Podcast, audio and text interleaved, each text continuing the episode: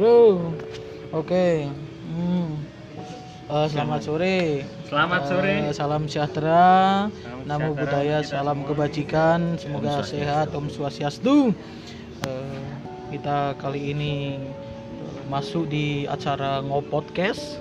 Artinya kita mengopot-ngopotkan sesuatu hal yang sebenarnya tidak perlu tapi eh, cukup perlu dibicarakan juga. Karena kalau tidak bicara kalian mau ngomong atau komunikasi sama orang lain melalui apa? Karena ya bahasa ini adalah salah satu bagian daripada alat komunikasi untuk eh, menyambungkan satu perbincangan. Oke. Hmm. Nah, kali ini saya ditemani dengan Mas Dadang dan Mas Adib ya sore ini.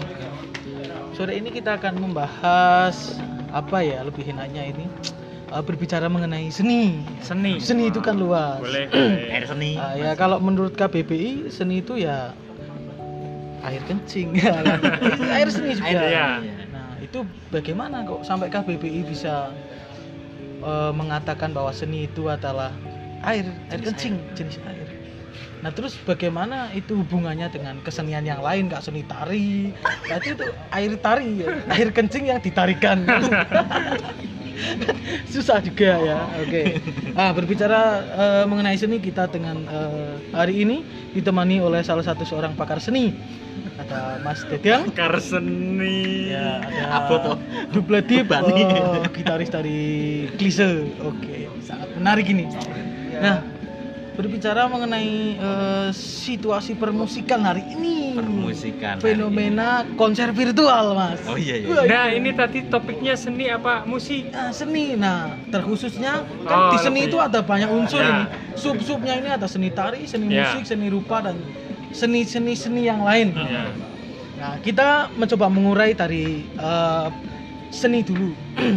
mengurai dari bagaimana eh, sisi sejarahnya sampai hari ini bertepatan dengan fenomena ini corona kok sampai akhirnya hari ini munculnya konser virtual ini gimana kan? Nah, nah, terus bagaimana orang-orang sejarahnya ini dulu berbicara mengenai musik. Katanya musik ini kan dari sejarahnya ini dari Hibrani ya mas. Hmm. Gimana itu mas?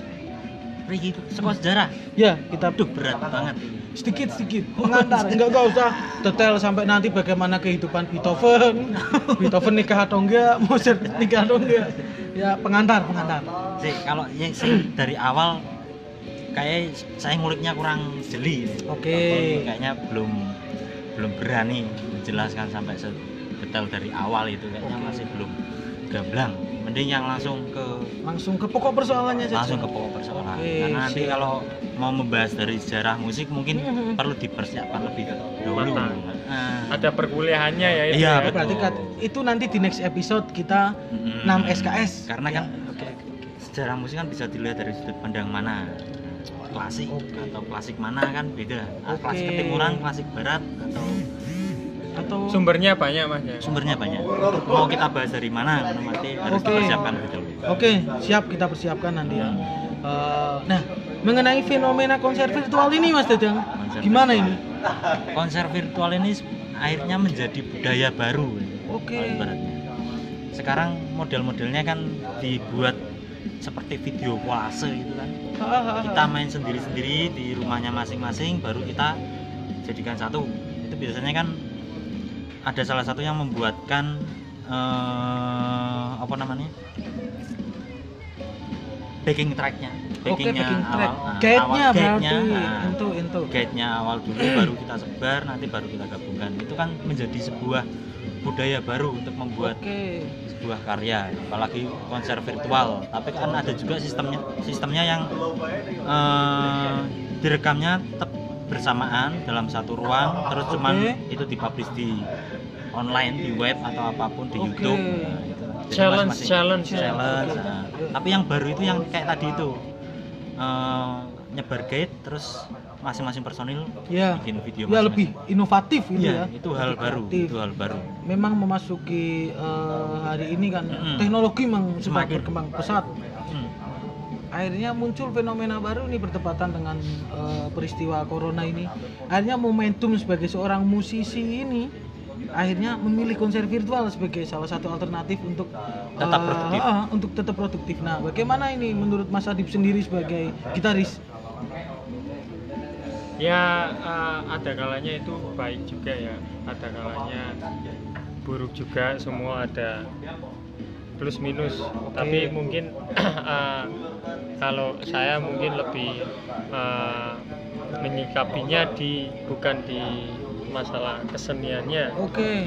karena eh, saya tidak begitu mendalam tentang dunia itu, eh, lebih ke humanity-nya. Humanity. Oke.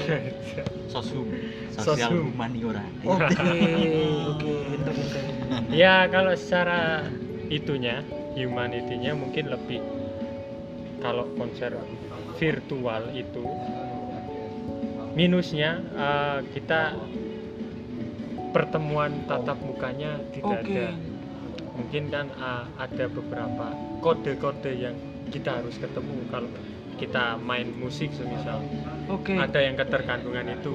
Nah, kalau di konser virtual uh, karya-karya yang di virtual itu kan tidak bisa. Oh iya. Jadi iya. dia cenderung Betul. lebih ke apa ya? Permainan editingnya itu uh, Hmm. live-nya untuk untuk bermain musik itu menurut saya itu kurang. balance-nya, Iya. feel, Iya. soul-nya juga kurang. Iya, Oke. karena pasti itu uh, kemungkinan besar itu akan dikompres lagi. Nggak Oke. mungkin, nggak mungkin uh, uh, segamblang itu ketika mau konser virtual, semisal uh, siapa Erwin Gutawa Erwin bikin, ketawa. bikin konser virtual atau Indra Lesmana atau siapa pun lah, Mhm. itu kan pasti uh, ada proses editing lagi. Nggak mungkin itu langsung live karena secara apa ya jaringan internet mau seberapa cepat pun kan pasti Iya, iya, iya. di situ ada delaynya Kesusahan ya. nah di situ ada ada masalah di situ nah menurut saya hal teknis di situ uh, untuk para musisi-musisi yang mencari sebuah permainan musik yang soul itu susah didapat Susah ya Mas. iya ya? karena kan eh, setahu saya banyak musisi yang eh, memperdulikan masalah soul life ya. Oke. bahkan dia harus ada bantuan ear monitor kayak atau apa untuk untuk mendapatkan soulnya. Nah kalau di konser virtual itu dia tidak dapat dah Eh, dia cenderung eh, apa ya lebih ada editingnya lagi kurang-kurang Untuk masuk. proses balancingnya iya itu untuk ya. proses balancingnya kurang masuk. Itu menurutku kalau tanggapan masalah konser Hmm, virtual. konser virtual. Karena memang momentumnya ini memang fenomenanya cukup susah. Hmm. apalagi berbicara terkait penyakit eh, corona ini pandemi ini memang eh, kita hanya kesusahan untuk akses secara praktis atau pas waktu latihannya ini susah. Nah Iya betul. Nah, sebagai eh, praktisi seni dan eh, gitaris, sebagai pakar yang langsung memang kalian ber, eh, berkecimpung di dunia seni itu, eh, menurut kalian, apalagi terkhusus di musik, bagaimana cara mendapatkan feel atau soul-nya ketika kalian eh, ini konser langsung itu loh, feel-nya itu gimana? Karena kan hari ini memang itu harus tadi ada kayak kolase dan segala macamnya terus kalian harus proses editing dulu nah cari feel-nya ini kan cukup susah Mm-mm. Iya. karena kita nggak ketemu Mm. Frekuensinya kita nggak kedengaran terus gimana dan segala macamnya instrumennya juga kadang kapasitas handphone atau laptop kita yang kurang memadai betul Eh, proses editing dan proses perekaman suaranya itu kan cukup susah nah sebagai eh, kalian praktisi musik dan praktisi seni ini bagaimana eh, menyikapi hal semacam itu Kalau saya pribadi kan saya juga kemarin sudah sempat membuat Oke. membuat video-video kolase seperti ini. Memang secara pribadi untuk mendapatkan soul itu sangat susah. Susah ya karena harapannya soulnya itu keluar Mhm. tapi ternyata pas waktu proses editing itu mengalami delay. Bukannya delay tapi mungkin interpretasinya yang ngedit sama sayanya sendiri itu beda. Berbeda. Heeh, waktu itu ini terjadi kasusnya kolase saya dengan mahasiswa saya waktu itu. Saya main sape harapannya saya itu ini eh, periodenya itu masuknya bukan pas di bagian ini Mm-mm. tapi ternyata mahasiswa saya itu yang melakukan editing tidak meletakkan di situ Oke. bisa dikatakan telat berapa second lah nah itu yang menjadikan Barnya akhirnya- kurang presisi ya. ya betul karena Oke. tadi em, eh, mahasiswa saya itu tidak mengerti interpretasi saya waktu saya memainkan ini letaknya di mana Hmm, jadi dia nggak menanyakan dulu Iya. Nah, saya kira juga dia nggak menanyakan sudah paham tapi ternyata nggak paham juga. Iya. Iya. Emang itu eh, fenomena anak-anak hari ini itu anak-anak hari ini cukup nggak mau tahu. tanya iya tahu nggak mau tanya Oke. Nah, tapi kalau secara misalkan live sebenarnya untuk mendapatkan soul itu eh, bisa dipelajari maksudnya minimal kita bisa harus menginterpretasi sebelumnya bahwa Heeh. ini lagu lagu ini harus mendapatkan eh, Hmm. apa klimaksnya bagaimana Oke. misalkan lagu-lagu yang bertemakan percintaan misalnya misalkan feel biola itu harusnya seperti apa untuk mendapatkan soul yang sama dengan Heeh. yang ingin disampaikan dalam liriknya Oke, berarti eh, kalau menurut eh, kalian untuk berbicara mengenai eh, musik, terlebih di apa konser live virtual itu kan cukup susah. Nah, perlu nggak sih eh, bedah lirik dulu, misalkan katakanlah konstruksi atau komposisi musiknya ini memang Di konser eh, virtual. Di konser virtual. Nah, harusnya kan ketika eh, perform secara live itu kalian pasti akan eh, bedah lirik dulu terus bagaimana eh, feel-nya, soul-nya itu seperti apa. Nah, berarti kan perlu kita mengetahui latar belakang dari lagu tersebut. ya bisa Itu untuk supaya kita lebih eh, interpretasinya itu enak. Nah, nah itu kalau di konser virtual gimana itu? Berarti kalian mendiskusikan dulu di grup WhatsApp atau seperti apa? Nah, kalau menurut saya Iya ya. ah, lebih ke persiapan sih. Persiapan. Persiapan itu tidak cuman di teknisnya, audionya atau visualnya saja, tapi termasuk persiapan penggarapan lagu. Oke. Ya kayak seperti tidak virtual, kayak seperti live. Ah, kita harus diskusi, ah, Hmm. harus harus harus membedah lirik dulu mau seperti apa lagu-lagunya, terus instrumennya harus seperti apa itu harus sudah matang dan sesuai kesepakatan.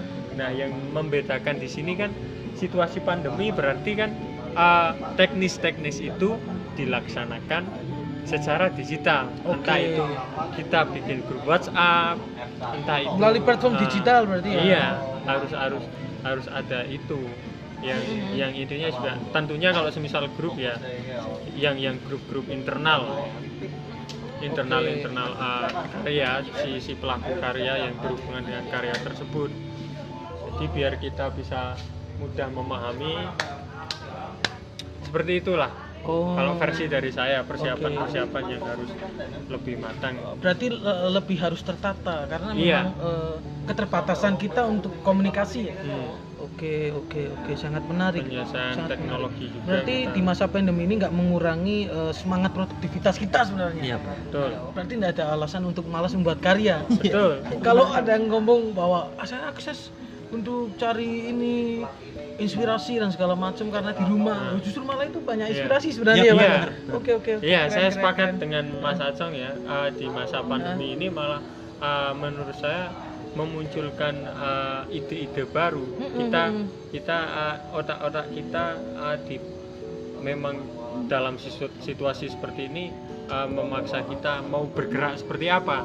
Oke. Karena kan pastinya kalau di rumah aja cuman tidur, bangun tidur, bangun tidur kan itu sangat Wah, membosankan, betul. sangat menjenuhkan Iya, iya, iya, iya, iya, iya. dan nampaknya juga nantinya akan banyak kritikan dari orang tua. rumah juga Iya. entah Iya. itu orang tua entah itu suami entah itu istri Oke, tura turu. nah tura turu pemuda tura turu itu Iya. kan Ya, susah juga ya ternyata susah ya.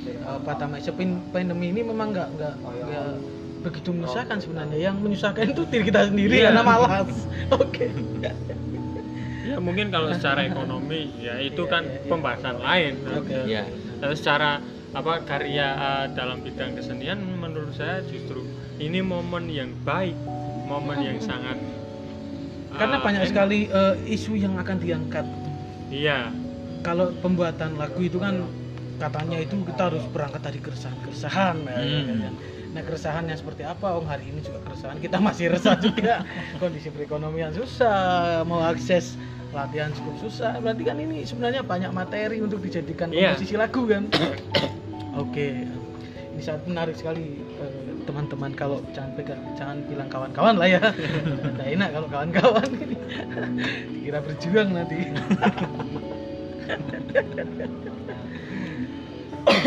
namanya ada sentimen ini Mas Acong di ranah perjuangan ini. Nggak ada skip aja lah. Ya skip aja lah itu bahaya itu nanti. Masalah pribadi. Iya. Ya sebenarnya untuk untuk orang seni itu masalah kondisi apa pun itu bukan jadi penghalang sebenarnya. Mm-mm. karena kita itu bisa bekerja bisa berkarya itu dari bangun tidur jadi melek jebret. Itu langsung bisa menemukan inspirasi itu bisa. Betul. Oke. Nggak, nggak perlu sampai kita harus pergi ke pantai baru menemukan apa inspirasi pergi ke gunung. Nah itu malah menciptakan ketergantungan ya. Hmm, menciptakan ketergantungan. Jadi kayak seperti ini saya harus bekerja harus harus ke TT dulu itu se- sebenarnya ketergantungan. Karena jika menggunakan kuota pribadi itu ya berat. Jadi harus Berat, nah, akhirnya oke. menjadi sebuah ketergantungan yang tidak baik. Tapi ya baik juga untuk yang pemilik coffee shop. Oke. contohnya tergantungan. Berarti di masa pandemi ini nggak mengurangi semangat? Iya. tidak In- intinya itu sebenarnya. Nah, nah berbicara mengenai komposisi lagu ini waduh masih dan Mas Adib ini. Sih. Eh, kalau semisal ini kan saya karena memang eh, cukup awam di bagian musik ini sebenarnya tertarik ketika membedah instrumen. Kadang saya mendengarkan musik kayak semacam misalkan salah satu lagu dari Yani yang judulnya Anti Lies Tomorrow itu itu saya merasakan energinya itu bahwa Yani telah berhasil eh, menyihir saya. Artinya wah saya harinya terbawa suasananya Yani kesedihannya itu loh mas. Nah karena kan hari ini kalau apalagi fenomena di Indonesia sendiri ya bicara mengenai musik ini kan pasti eh, keterkaitannya kalau kalian mau merepresentasikan tentang kesedihan kalian harus eh, membuat lirik yang sedih Eh, artinya ketika kalian putus cinta ya harus ada kata putus cinta yang itu memposisikan kita dalam kondisi benar-benar terpuruk Hmm. nah kalau instrumental ini kan susah Hmm. kalau memang bagaimana? kepekaannya itu nah ini gimana ini Mas Dedang sebagai seorang praktisi seni tapi kalau saya ini sebenarnya untuk masalah penyampaian itu sebagai pencipta kayaknya Hmm. nggak harus terlalu mengajak pendengar itu kamu harus mengikuti. Oke. Yang penting eh, apa yang ingin disampaikan untuk pribadi pencipta itu sudah tersampai dulu. Oke oke. Nanti untuk ke luarnya kan ada pendengar awam ada Hmm. pendengar yang memang kritis ya.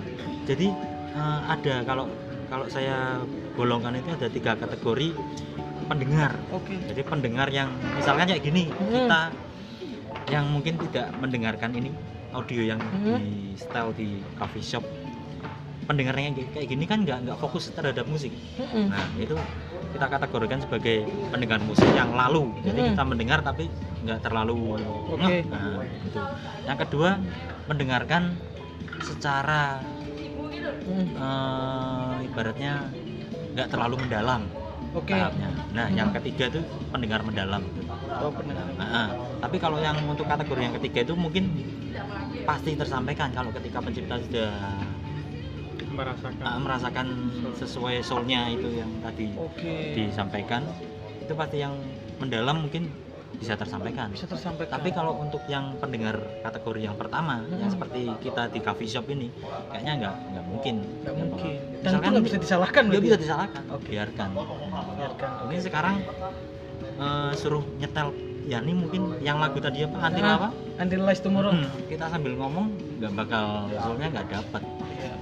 cuma muspro berarti secara tempat itu juga menentukan ya menentukan untuk mendengarkan musik itu menentukan Untuk- cara. untuk mencari soulnya. Nah, Oke. cara mendengarkan musik itu ada tahapan. Jadi nggak nggak semudah mendengarkan. Mendengar Hmm. sama mendengarkan itu kan beda. Oke. mendengar sama mendengarkan beda. Kalau kita ngobrol ini sambil dengerin ini kan sebenarnya bukan mendengarkan mendengar saja ini. Mendengar. Nah, hanya lalu. Cuek. Cuek. oke keren. Jadi begitu tapi kalau mendengarkan kan nah ada waktu diem terus diresapi. Hmm. Nah, Nah, Mas Adib gimana ini Mas Adib? Kalau tentang itu instrumen apa? Tentang apa tadi? Instrumen. Instrumen. Dengan eh, komposisi lagu yang memiliki lirik? oh gitu. Ya lebih ke sebenarnya ah, segala sesuatu yang kita ingin sampaikan itu kan mungkin mempunyai teknis yang berbeda-beda tinggal kita mau melalui apa Hmm. semisal ah, melalui lirik tadi Hmm. kalau semisal mau melalui lirik atau puisi kita ya harus benar-benar memahami betul ah, apa ah, persyaratan-persyaratan yang itu ilmu-ilmu ilmu-ilmu yang seperti itu kalau kita mau berusaha pasti kita bisa menemukan Bisa. Entah itu secara searching Google atau tanya ke orang terus kalau masalah di instrumennya pun sama seperti itu kalau misal ah, saya mau meng, menginspira ah, memberikan rasa sebuah instrumen yang kelam Hmm. ah, saya cari referensi apa Oke. sih musik-musik kelam itu terus saya pelajari ah, apa bagian-bagian dari Oh, ah, nuansanya berarti. iya setnya seperti apa settingnya seperti apa Keren itu, keren, seperti keren, apa keren. kayak temponya terus akordnya terus eh, biar apa biar biar rasa yang saya tawarkan ini memang benar-benar tercurahkan semua di Oke. di situ dan Oh. kalau masalah teori kan semua orang mempunyai teorinya masing-masing Oke. itu sih terserah kembali lagi kayak semisal uh, yang dikatakan Mas Dadang tadi ya uh, kita ya juga uh, antara si pendengarnya kan ada kategori kategori yang awam terus dia yang mendengar yang pendengar biasa dan pengamat Oke. ya nanti juga si pengamat ini kalau kita sudah bisa berhasil mencurahkan semua ekspresi kita pun pasti si pengamat ini akan merasakan juga Oke. Oke, lebih ke itunya berarti ya, eh, ke orangnya itu cara mengkonsumsinya Oh, cara mengkonsumsinya Bener. berarti. Oke. yang mengkonsumsi telinga kita Oke, oke, oke. Berarti kalau eh, akhirnya posisi lirik ini hanya sebagai penguat ya, Mas ya? iya betul Kalau dalam eh, konstruksi musik itu Ah, ya, nomor satu tetap eh, melodinya itu melodisnya adanya itu untuk pembentukan suasana. Mm. Hmm. untuk pembentukan suasana sebenarnya bisa didukung sama apa interpretasi tadi Oke. misalkan biola harus pakai vibra Ah, ah, ah. harus pakai apa pendukungnya itu pendukung tambahan Oh, keren berarti ternyata. Oh ini teman-teman berarti kalian harus coba searching searching. Jadi eh, dulu ekspektasi saya ketika belajar musik itu hanya cuman tahu C A G itu sudah keren. nah, Tapi realitanya ternyata cukup susah. cukup sta- Berarti eh, kalau orang-orang tua itu bilang bahwa kalian kalau jadi musisi mau ngamen Mm. cukup salah juga itu Salah. anggapan seperti itu. Salah. Karena ternyata belajar musik ini lebih susah dari matematis. Nah, ah. Karena harus menghitung resonansi, frekuensi sampai konstruksinya itu harus penentuannya seperti apa. Sampai ke lirik berarti kan itu bahasa Indonesia, fisika, biologi, matematika kan semua. dirangkum. Mm-mm. Nah, seni ini cukup sulit juga ya ternyata Sulit. ya. Tapi kalau saya agak kurang sepakat juga kalau Yang mana itu? Ah. dikatakan tadi eh, bahwa sen, eh, belajar musik itu cukup susah dan eh, lebih susah dari matematika, fisika, Ah. kimia dan lain-lain sebagainya. Kalau menurut saya susah atau enggak itu relatif, Oke, itu bisa. Tergantung orangnya. Iya. tergantung orangnya. Tergantung kemauan kita. Dan juga ah, bisa juga para ahli biologis, semisal kalau biologis yang dianggap remeh, kita balik semisal. Ya. Biologis yang kita anggap remeh terus uh, orang tua kita bilang jangan mempelajari biologis mau jadi dokter cabulto atau seperti apa Oke. misal seperti itu. Aha. ya si para orang yang mendalami biologis pun akan berpikiran sama Oke. biologis itu susah Oke. seperti ini seperti ini seperti ini Oh, berarti seperti ini. semua disiplin ilmu sebenarnya itu penting. ya Oke. penting untuk dirinya masing-masing yang mempelajarinya itu Oh. Ibaratnya kayak kita Ah, saya ah, ah. biologi ya nggak terlalu penting Iya. mungkin pentingnya untuk perkembangbiakan iya Nah, seperti Gitu. itu Berarti yang akhirnya hanya mendiskreditkan itu itu pengaruh dari media Iya, Hmm, betul. bisa penggiringan. Ah, ah, penggiringan opini itu dan pembentukan mindset yang akhirnya jadi wah bahwa musisi ini ngamen loh. Tangkap sapul PP nanti kalian oh, ternyata anggapannya seperti itu. Dan itu ditentukan oleh opini dari opini. media, media. Jadi Betul. kita di media juga ini. Nggak apa-apa. Yang penting kita nggak giring opini teman-teman. Iya, ini terserah kalian eh, nanti proses filterisasinya seperti apa. Itu terserah. Kan ini cuma hanya sebatas ngobrol ngobot ya. Ya nggak penting-penting amat sih tapi kan- cukup penting juga untuk ini kan dibicarakan kebebasan berpendapat Iya, kita kan sudah Ah, iya, eh. gratis ya. oke demokratisasi kampus jangan kembali ke situ lagi oke betul kalau itu nanti masuknya ke Mas Iya. Adib podcastnya Mas Adib oh kalian harus dengerin juga loh podcastnya Mas Adib ya Dupladip bisa masuk Iya, ke Spotify Dupladip bisa Iya. Ya, terima kasih, terima kasih. keren sangat Mas Adib ini sangat keren sekali ya. terus Mas Dadang ini wah dosen nyentrik ya saya sangat terinspirasi sebenarnya Eh, jarang-jarang eh, orang yang ini latar belakangnya itu akademisi berani berani menampilkan dirinya ini nyentrik Hmm. Eh, biasanya kan orang-orang seni itu yang nyentrik itu memang yang mereka nggak cukup peduli. Nah ini namanya son of God teman-teman Iya. atau suara hatian Ini alangkah baiknya mau didengarkan dulu atau? Ya, didengarkan Dengarkan lah. dulu ya, Ya. karena ini susah sekali. Iya. saya nggak bisa bedah konstruksi lagunya ini Nggak bisa.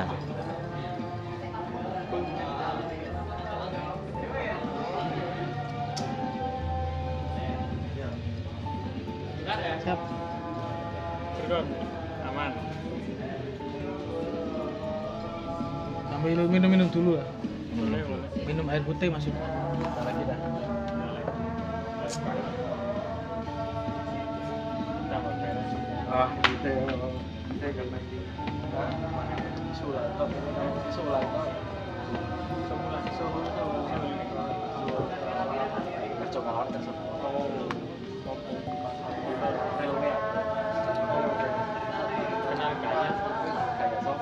Setengah jam. Oh, kayak tahu. Nggak apa-apa. Bablas ya. nggak apa-apa sampai satu jam itu juga nggak apa-apa.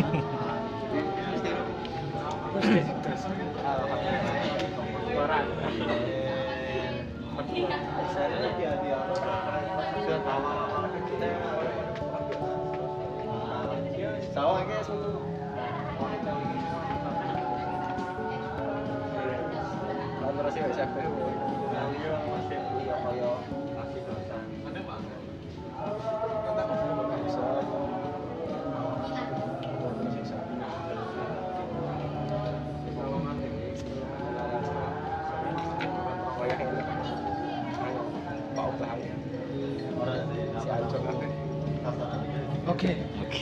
sudah eh, masuk lagi ke eh, ngobrol ngobrol dulu ngobrol ngobrol Lanjut. ngobrol ngobrol tak budak oke Ya, barusan ada eh, voice of God itu Son teman of God.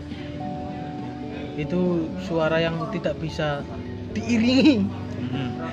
karena susah Iya. dan bertentangan dengan etika juga beban moralnya itu Iya. Iya, betul. Lanjut. bersinggungan dengan spiritualitas Jangan diteruskan. Ah, iya, iya, takut keleweng. oke sampai mana tadi mas lupa ini saya Nggak tahu sampai mana ya? sampai mana ini Udah lupa, lupa saya, lupa asli.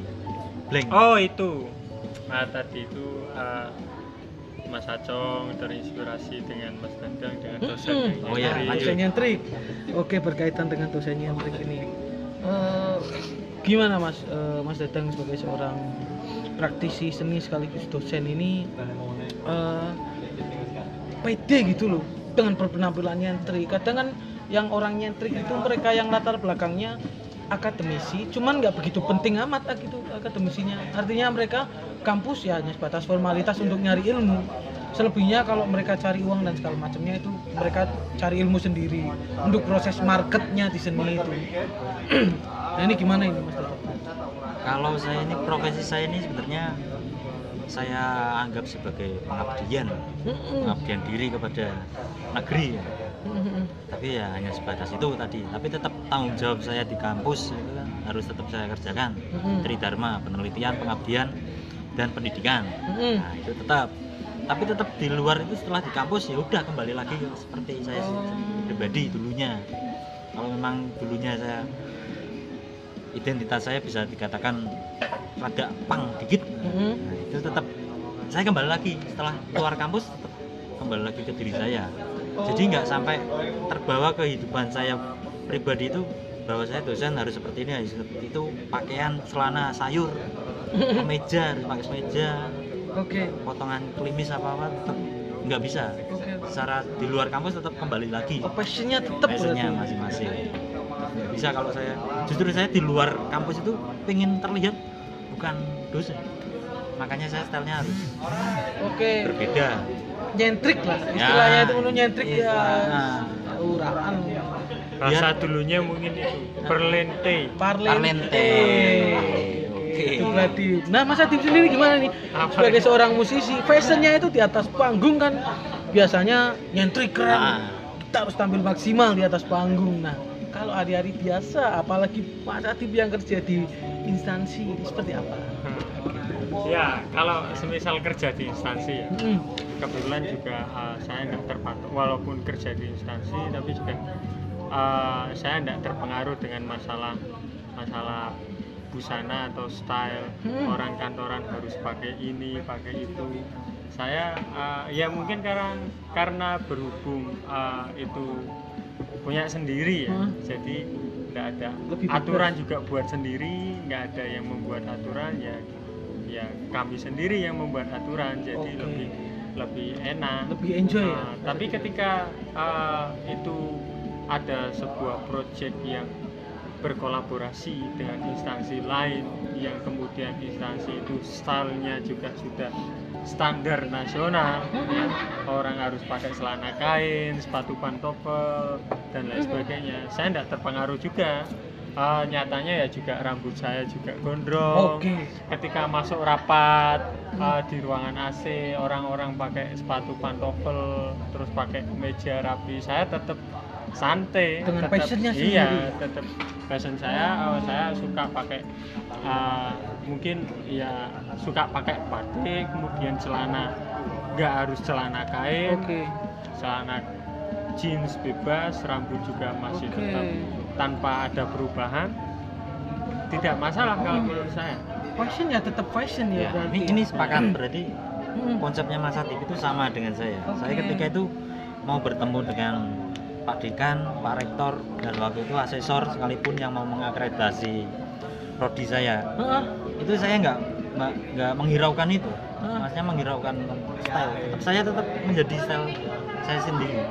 Pakai jeans tetap Heeh. potongan ya udah wah un, uh, undercut tuh Undercut. undercut nah, kalau uppercut kayak gini Iya, uppercut kan chaos. Uppercut, ya. Podcast Bakuanto mungkin. Ya tadi yang kelihatan eh, masalah style di ta- atas panggung Ya, ah, ah, ah. Kalau saya cenderung eh, juga melihat lagu itu atau performing itu yang mau kita performkan itu apa? oh menyesuaikan dengan Menyesuaikan itu juga. Betul. Eh, Oke, betul Mas. tema uh, tematik saya cenderung tematik tapi tematik yang mungkin tidak saklek juga tematik-tematik yang uh, yang bisa saya jangkau yang bisa uh, semisal lagu-lagu ketika saya perform terus uh, lagu-lagu wedding semisal Wah. wedding ya kita saya style uh, pada umumnya tapi juga yang ada nggak mengada-ada Oke. saya punya baju apa Heeh. saya punya uh, kemeja yang seperti apa kesukaan saya seperti apa tetap dengan style saya walaupun uh, kadang secara standarisasi uh, apa ya standar stylenya agak sama dengan orang-orang pada umumnya tapi tetap masalah jenis pakaian dan lain sebagainya tetap sesuai Oke. karakter saya Oke oke keren itu sebenarnya eh, terkait bagaimana fashion ketika ketika di atas panggung terus fashion kita sehariannya seperti apa ya. ya memang berarti eh, kemudian aturan dan eh, secara beban moral apalagi kita bekerja di instansi itu akhirnya eh, terpatahkan karena kepentingan oke karena ketentuan yang dibuat oleh eh, instansi tersebut Ya. oke Oh, ternyata seperti itu tapi kalau kita punya bargaining position atau Iya. memiliki satu latar belakang yang cukup mengerikan artinya secara akademisi secara material dan disiplin ilmu kita me- menguasai oh berarti itu orang akan memaklumi secara passion kita yang urakan Iya. Iya. karena terbukti eh, beberapa orang yang fashionnya itu urakan cuman akhirnya kemudian dianggap normal ketika mereka eh, bertanggung jawab dan memiliki background instansi artinya kayak profesor tapi yang penampilannya gondrong Hmm. terus ini Iya. itu akhirnya secara tersendiri dimaklumi Iya. betul tapi kalau secara cover orang awam mungkin melihat wah ini orang gila Mm-mm. apalagi mereka nggak punya embel-embel seni wah itu pasti ya mungkin gini ah juga ah ketika ah, fashion juga bagi saya juga Hmm. itu masuk dalam kategori seni juga kan oke Ah, dalam setiap pertunjukan kita harus juga penyesuaian juga tadi secara tema dari semua lini entah itu dari musiknya visualnya ah, fashionnya dan lain sebagainya itu ah, menurut saya harus totalitas di situ. Ah, kemudian juga fashion ini juga itu kok kadang orang berfashion itu cuman meniru orang. Oke. Contoh ah, ketika di kota kita ini di kota ini. Kota kita ini di era tahun 2000 ke atas belum 2010 Mm-mm. itu banyak anak muda yang jarang memakai sepatu. Mm-mm. kemudian dia melihat idolanya. Entah itu artis entah itu musisi entah itu siapa pun. Ah, idolanya itu keluar main ke rumah nongkrong itu selalu pakai sepatu dan orang tersebut tiru. Kemudian sampai-sampai muncul stigma kayak semisal yang di coffee shop itu orangnya stylenya harus seperti ini harus pakai sepatu dan lain sebagainya. Nah itu menurutku style-style yang yang meniru itu eh, saya kurang masuk. Kurang masuk? Iya, kayak tadi instansi yang lain pakai itu, terus kita juga harus pakai itu. Tinggal kenyamanan aja. Kalau kita nyaman untuk tiru dan merasa cocok, Oke. ya oke. Tapi kalau kita nggak nyaman dan merasa tersiksa, Ah. ya itu menurutku terlalu memaksakan diri buat terlihat keren kayak, buat terlihat apa kayak. Karena standar eh, kayak tadi saya bilang bahwa fashion itu seni dan seni itu adalah menurut saya kata kuncinya adalah eh, keindahan dan satunya apa tiruan. Ya kalau kita merasa tidak nyaman untuk itu keindahan dan tir- keindahan itu kan sifatnya relatif. Relatif oke. Saya merasa indah kamu belum tentu merasa indah. Hmm. dan Mm-mm. saya menjalankan itu kamu belum tentu menjalankan itu. Tapi ketika saya ngefans sama kamu kemudian kamu melakukan keindahan itu dan saya enggak enggak nyaman terus saya paksakan. Nah itu menurutku terlalu bullshit lah. Kita berbohong pada diri kita sendiri. Sepakat sepakat. Kenapa sepakat? Karena eh, beberapa kali saya coba eh, analisis beberapa artikel bahwa seni itu adalah proses daur ulang. Ya. Nah keindahan itu bisa ditentukan ketika kesinambungan dengan sisi sistematik yang berkaitan dengan matematis itu akhirnya bisa diukur. Hmm. nah cuman itu akhirnya nggak baku juga karena itu cuman untuk eh, perkiraan objek ini indah atau tidak. Hanya sebatas perabaan Iya. hipotesis nggak Hmm. nggak nggak baku. Nah seperti itu. Oke sangat menarik ini. Ternyata eh, seni musik itu general ya mas? Dari mulai fashion sampai komposisi sampai peran eh, larik syair dan segala macamnya itu memang benar-benar kompleks berarti ya? Nah sedangkan anggapan musik sendiri itu sebenarnya apa sih mas? Bunyi-bunyian atau kadang kan kalau kelas berbenturan pun itu berbunyi itu adalah bagian daripada musik. Sebenarnya ada deskripsi baku nggak yang mendeskripsikan bahwa musik itu seperti ini? Sebenarnya eh, musik itu pokok utamanya harus memiliki unsur bunyi. Bunyi. Bunyi suara. Hmm. jadi apa pun yang sudah memiliki bunyi atau suara itu itu sudah bisa dikatakan musik sesederhana itu ternyata sederhana musik. itu karena ketika sesuatu benda atau apa pun sudah mengeluarkan bunyi atau suara itu sebenarnya bisa diukur juga tadi misalkan angin Hmm. angin itu sebenarnya kalau kita telaah misalkan angin kipas kipas besar sama kipas kecil iya itu bisa diukur nadanya Oh. knalpot blong sama knalpot kecil itu bisa di Iya. peradangan Oh.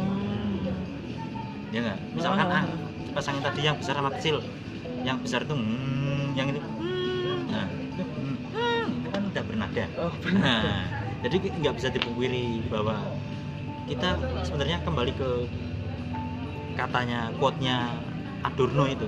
Turun. nah, bahwa hidup tanpa musik itu tidak mungkin. Oke. itu yang menjadi patokan diri saya itu bahwa mau di mana pun mau sesunyi apa pun tetap ada musik di rumah saya yang sunyinya malamnya sunyi tetap ada musik. Kodok kodok bernyanyi. Nah, ini orang ngobrol sana sini. Wah, itu udah Bising, bising. Kebisingan itu juga udah bagian dari itu. Distorsi apa pun itu distorsi orang ngobrol Noise. orang- nah, itu juga sudah menjadi sebuah bagian dari musik. Memiliki irama memiliki ritme. Hmm. tidak mungkin Cuman berarti eh, kadar keharmonisannya ya Ah, gitu. menentukan eh, proses dinamikanya itu. kalau ada yang oke, mendefinisikan musik itu harus harmonis ya itu berarti masih cetek Ya, Nah. eh, pantai, pantai. Ah, Dia masih melihat pantai. Dia belum melihat terumbu karang. masih ya. selamaran Iya itu jadi Nah. untuk untuk menilai sebuah disiplin ilmu itu ya harus pendalaman Pendalaman dan observasi. Hmm, apalagi yang rame kemarin Ya. ada sa- Wah, ini kenceng banget ini. jadi ada ada salah satu salah satu ustadz itu sempat eh, Mengharamkan. bilang bukan bukan mengharamkan jadi mengartikan bahwa lagu balonku ada lima itu sebuah eh, Propaganda. bukan Apa itu? menjelek-jelekan agama ya Oh. meletus balon hijau dor hijau disimbolkan sebagai agama apa terus itunya apa Oke. meletus katanya bagaimana terus yang naik-naik ke puncak gunung naik naik ke puncak gunung tangan ke atas lihat kanan kiri kayak gini jadi Iya. seakan-akan kayak simbolnya orang apa Kristen Mm-mm. yang setiap berdoa ke atas kanan kiri jadi Oke. ada yang seperti itu kan sebuah eh, apa ya eh, Sesuatu yang harus sesuatu. dilur- Ah, iya, diluruskan. harus diluruskan. tapi sebenarnya ini hal yang nggak terlalu perlu diluruskan banget nggak terlalu Iya. muspro banget Bro ya. Iya, Eh, karena kan- kalau kalau uh, itu pun Bodoh sekali. benar, ketika Hmm. itu pun lagu itu benar dan menurutku itu sah-sah saja. Oke, Nah, sepakat. Karena apa ya? Ya itu kan seni itu kan kompleks, nggak saklek, nggak Iya. pasti, Iya. nggak bisa dihukumkan. Mm-mm. karena dilahirkan. iya dilarikan mau tadi itu tapi kan ini sebuah interpretasi yang sangat buruk kalau Iya. begini ya nggak? Ah, ah, ah, ah. jadi langsung menyimbolkan yang hijau itu harus yang kayak gini yang naik kayak gini terus udah lepas Oke. lepasi Oh, tak gatik gatuk. Utak gatik gatuk Kalau itu. ilmunya itu cocok logi ya. Nah, itu kan satu anggapan yang ya hipotesis tapi yang eh, kadarnya itu pantai. kalau kalau istilah saya itu Anabel Anabel. analisis gembel jadi jadi ini aduh Jadi nggak ada satu landasan teori yang artinya menguatkan sebagai Ah, tembok ya. iya benar Oke. Nggak cocok ngarap skripsi dia. Oh susah, udah, susah. susah, Dia susah. prosa, karena karangan bebas kan sifatnya. Nggak ada kutipan iya, iya. para ahli. Socrates sedih melihat ini. Plato, iya. Aristoteles sedih melihat ini. syukur pelontos Iya, iya. Ya mereka nggak nggak nggak mau di musik Nggak. lagi itu pasti. Malas itu mereka. Karena setiap kali membuat eh, satu karya akhirnya dibenturkan dengan sisi spiritual. Nah, itu ada satu disiplin ilmu yang akhirnya menganalisis pemikiran semacam itu. Namanya logical fallacy atau kesalahan dalam berpikir. hmm, logikal falasi Fallacy. Itu itu itu, itu Logika yang kekeliruan. fals ya. Ya, ya, ya bisa juga. Benar, Kalau itu cocok logi juga, logika yang valid. Ya, ya sebenarnya eh, kekeliruan dalam berpikir ini kan banyak segala macam ya.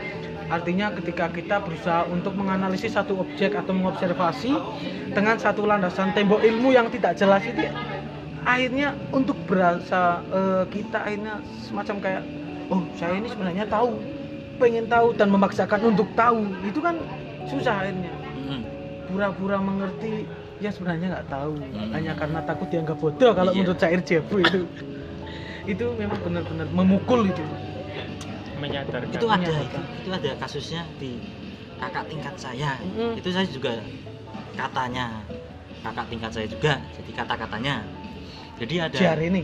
ajar jadi ada kakak tingkat saya itu sok tahu Heeh. daripada kita diam nggak tahu mending sok tahu. Uh. konsepnya itu kayak gitu. Eh, itu jadi tanya bahaya itu. Jadi ini ditanya waktu itu dites. Mas ini laptop yang mereknya itu apa? Merek traktor itu mas? Komatsu. Komatsu. dicek. Mas laptop Komatsu itu bagus enggak dijawab di, di apa? Dijabarkan Hmm. sana sini. Bagus mas. Ini remnya ramnya segini. Pakai Intel ini pakai ini ini ini diguyu tok kelihatan goblok ya mas ya Nah, nah, laptop Komatsu eh. Iya, iya, iya.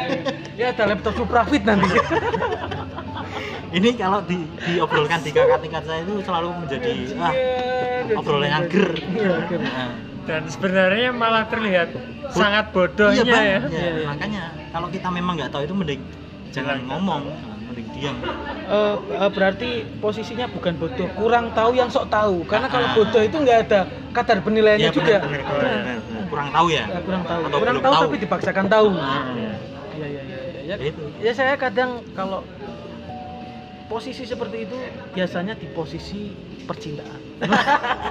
sok tahu berarti. Sok tahu saya. Sok tahu. Kan? Karena ada ke- unsur kepentingan. Nah, Iya. falasi itu karena ada unsur kepentingan biasanya.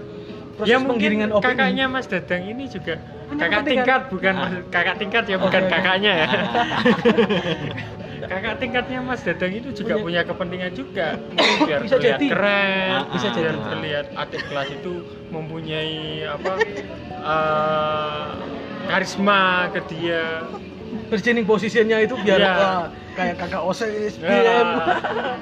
Itu sebenarnya pomo tapi kan ya ya seperti kepentinganmu ke cewek itu kan ya. betul, betul, betul. itu jangan dibahas mas. Itu nanti melenceng dan hatinya bisa rapuh. Itu nanti langsung playlist. Playlist. Eh, lirik yang ada sisi patahnya itu kan. Langsung buka playlist iya ya. Iya lagu-lagu sendu. Nah itu.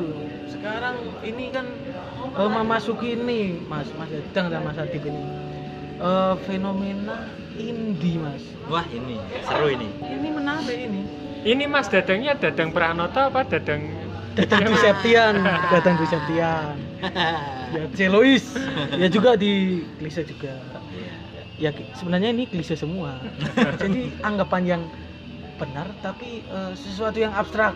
Iya. klisenya itu. Hmm. jadi klise juga multi tafsir juga. Ada klise foto yang negatif ini ada yang ini. Ya kompleks lah sebenarnya. Kata terserah itu ya, tersalah terserah. kata-kata itu kan berdialektika nah kembali ke ini ke indie nah yang dimaksud fenomena hari ini anak-anak yang indie indie itu apakah indie home wifi? Apa indigo? Apa ah, indigo apa independen kan susah ini. Saya juga menafsirkannya agak agak cukup cukup Ah, ah, absurd. karena kenapa kok selalu berbicara mengenai indie itu dikaitkan dengan kopi dikaitkan dengan Senja. senja. Dan sedangkan senja itu vokalis dari klise band klise kan itu? Susah juga ini nah ini apa sih yang akhirnya melatar belakangi sehingga terjadi satu uh, budaya populer di masyarakat terkhusus setelah munculnya fenomena film filosofi kopi itu mas Iya itu yang sangat berpengaruh sebenarnya. Kalau saya lihat ini eh, masyarakat Indonesia ini yang itu ya, Hmm. yang ngikutin itu Oke. sebenarnya terlalu konsumtif banget. konsum Jadi tidak ada filterisasi, latah latah toh. masuk Nah, kayak masalah style juga Mm, dia seolah-olah. terlalu latah seolah-olah indie itu harus stylenya seperti ini. Mm-mm. Padahal Pakai indie itu bag. ah, indie itu kan berangkatnya dari pergerakan. oke sikap penyikapan Hmm, ya pergerakan sebuah sebuah misalkan band kita kita langsung juruskan ke band itu band itu bergerak di jalur independen jadi Hmm. dia itu bergerak mau apa pun itu produksi dari apa pun dari distribusi apa pun itu dia Sampai merchandise. mengerjakan ah, Oh. mengerjakan sendiri Yo, oke oke oke. Itu mungkin berangkat dari satu ketidaksepakatan mereka terhadap major label Mm-mm, yang diatur-atur. Ah. Itu sebenarnya sesederhana itu definisi indie. Nah, berkaitan dengan sebenarnya itu musik-musik indie yang dikatakan hari ini eh, di era milenial semacam ini itu apakah indie dan vlog ini memiliki satu kesamaan? folk Folk. Karena kan selalu dikaitkan itu, oh musiknya ini itu folk karena berbicara mengenai eh, lingkungan sosial. Jadi kan susah juga, Mas. Nah, sebenarnya juga keterkaitannya dengan kopi ini apa? Kan susah. senja lagi kan puitis lagi ya karena mungkin yang yang membuat ini menjadi marak bahwa indie itu harus ada kopi, Mm. harus harus senja, musiknya harus tadi folk. Mm-mm. Sebenarnya enggak. Kalau kita kembali ke tadi pergerakan independen tadi itu oke beda banget ini, beda jalur ibaratnya, indie beda pembahasan. berarti semua berak indie ya Berat indie loh. Sekarang misalkan seringai, Ha-ha. seringnya dia, dia juga bergerak di indie, iya Hmm. enggak? Berarti kan dia berarti kita mendengarkan musik seringai sore hari itu indie Iya, karena kita mendengarkan berarti nggak akustik ini nggak akustik sebenarnya berarti persoalan penyikapan kayak, kayak tadi folk pun itu bisa kita lihat dari sudut pandang misalkan eh, kalau kita meng, apa, mengkat- mengkategorikan genre musik folk berarti kita lihat dari kesederhanaan alat musik Mm-mm. terus tadi bertemakan dengan sosial Oke. apa pun itu tapi kemarin ada eh, Mas Pacul Mm-mm. manajer ini klise itu bilang musik chamber pop itu bagaimana mas nah ini kalau chamber pop ini bisa kita masukkan kategori untuk menyikapi genre nama genre chamber Hmm. pop. Karena ada unsur chamber berarti dia eh, kita ngomong masalah ruangan misalah masalah tempat. Tempat yang digunakan untuk produksi. Oke chamber itu musik kamar musik kamar Nah, jadi ketika kita berproses musik di ruang lingkup yang kecil, misalkan kayak kamar, kayak home recording lah Heeh. itu kita kita menamakan genre itu chamber nggak masalah. oke Kalau folk tadi juga nggak masalah. sesederhana itu Sesederhana. Jadi kita men- eh, menamai menyebut genre itu bisa dari sudut pandang mana pun. Dari sudut pandang tempat produksinya, alat yang digunakan untuk itu atau tadi unsur dari liriknya itu bisa. Oke, berarti Frankie Sahilatua itu dia juga bagian vlog juga ya? Iya. Dia Atas sederhana. kesederhanaan. Oke, Nah. kesederhanaan. Tapi nanti muncul lagi ketika eh, dia main misalkan musik akustik, akustik pakai gitar akustik, tapi dia eh, melodi sama soulnya itu ternyata jazzy. Nah, Mm-mm. itu juga nggak nggak bisa dipungkiri bahwa genre itu bisa disebut jazz juga. Oke. Enggak melulu vlog. Ah, ah, jadi memang penyebutan genre itu susah sekali. Oke. Jadi kalau kita membuat sebuah kelompok musik, alangkah baiknya genre itu mending tidak usah dipatok bahwa klise Iya. itu genrenya seperti ini. Itu Oke. karena sangat berat sekali Beban moralnya itu. beban moral karena pasti menimbulkan perdebatan sana sini sana sini kayak Iya. gitu. Tapi ya menarik juga. Menarik. kita bisa menjelaskan, mengedukasi bahwa kenapa klise Memilih bilang, ini. "Ah, memilih genre seperti ini karena dengan alasan ini ini alatnya seperti ini ini. Oke, oke, oke. Ada satu eh, pakem khusus lah. Nah, ah, Dan itu juga nggak dipungkiri menjadi satu pakem juga bisa Ah. diurai lagi. bisa diurai lagi. Oke, oke, oke. Berarti eh, terkait fenomena hari ini nggak terlepas dari kepentingan perdagangan sebenarnya, Mas. ya? Mm-mm. Yang akhirnya saling dikesinambungkan kopi indie ini Iya. dan mungkin eh, interaksi, distraksi, Mm-mm. wes, yang gigi lainnya lah indie indie indigo indigo ini seakan-akan orang-orang indie akhirnya kok semuanya indigo ini Iya, serba iya. tahu Iya, serba tahu. Saya juga kurang kurang kurang nyaman itu ketika eh, banyak banyak mahasiswa seni juga yang salah kaprah menanggapi ini. oke Harusnya se- seorang mahasiswa seni juga bisa sampai mendalami ke sepele ini kan ini pembahasan yang ibaratnya sepele tapi penting banget. penting Indie itu jadi nggak nggak asal ngomong indah indie indah indie gitu. Jadi harus mengerti di belakangnya itu seperti apa. oke ada satu landasan biar nggak falasi Iya. Ya kalau menurut saya itu sih Mas Acong lebih ke Mm-mm. apa ya standarisasi. Oke. Standarisasi eh, tingkat kekerenan seseorang. Harus. Pengaruh seperti fasenya itu. harus seperti itu seperti Karena- eksistensialis. Iya. Oke. Karena anak-anak muda sekarang kan rata-rata seperti itu. Eh, temannya mendengarkan ini terus menciptakan mindset oh trend fashion berarti Iya, ya orang yang mendengarkan musik-musik ini terus dia sampai hafal oh itu keren ya Iya, iya, iya. terus oh dia eh, mengikuti stylenya juga Berarti kalau nggak dengerin lagu ini, oh gengsi ini. ah ya Saya nggak indie ini. iya kan ada muncul ini. juga seperti itu Ah. juga kan jadi Oke. Fenomena itu cukup menarik ya sebenarnya. terus bagaimana Adi? ya lebih kalau menurut saya untuk cara menyikapinya ya, cara cara menyikapinya eh, kembali lagi kayak saya ngomong masalah style tadi jangan sampai kita membohongi diri kita sendiri. Eh, ini kurang lima menit lagi ya. Oke ya. Jangan sampai kita membohongi diri kita sendiri. Kalau orang itu merasa ingin keren. Hmm, dia akan selalu seperti itu. Terus? Terus. Berarti Nah. saya ini harusnya cukup indie karena independen tan ke mana-mana ini indie indie sendiri. Iya. Jomblo. Jomblo itu indie juga loh. oke, oke. asli. Ah itu malah saya lebih sepakat di sangkut pautkan jomblo indie daripada kopi itu indie oke oke. Karena alasannya itu ada kalau jomblo Kecuali kita- independen kecuali, sendiri eh, kecuali kita membuat kopinya sendiri. Iya. nah itu bisa ini wong ini kita minum kopi dibuatkan oh iya Bayar. betul bayar Oke, ada Kapitalis. kepentingan ekonomi kapitalis oh kapitalisme kapitalisme liberalisme dan mes me, me, me, me yang lain lah pokoknya kalau eh, semua kegiatan aktivitas yang kita kerjakan sendiri nah itu baru. Nah. Independen eh, itu Nah. berarti salah satu dari eh, penggalan kata dari independen iya. Ada itu yang namanya bank independen ah bank independen apa itu koperasi mandiri mandiri, Mandiri. oh Iya. kita sebut merek itu ya sangat sangat vlog sekali berarti ya indie itu ini. mandiri oh anak-anak itu. ini harus punya ATM mandiri berarti Iya mandiri kalian ya. Jangan PNI BCA loh. Kalian itu harus mandiri. siapa tahu pegawainya pakai tote bag Ah. Pakai Converse. Kaos, kaosnya dimasuki gitu. Dulu, eh, dulu fenomenanya itu sabuk rasta, topi prosop. Sekarang bergeser kali topi ya, Converse. Emang ini tren fashion memang korporasi itu selalu inovatif. iya Iya.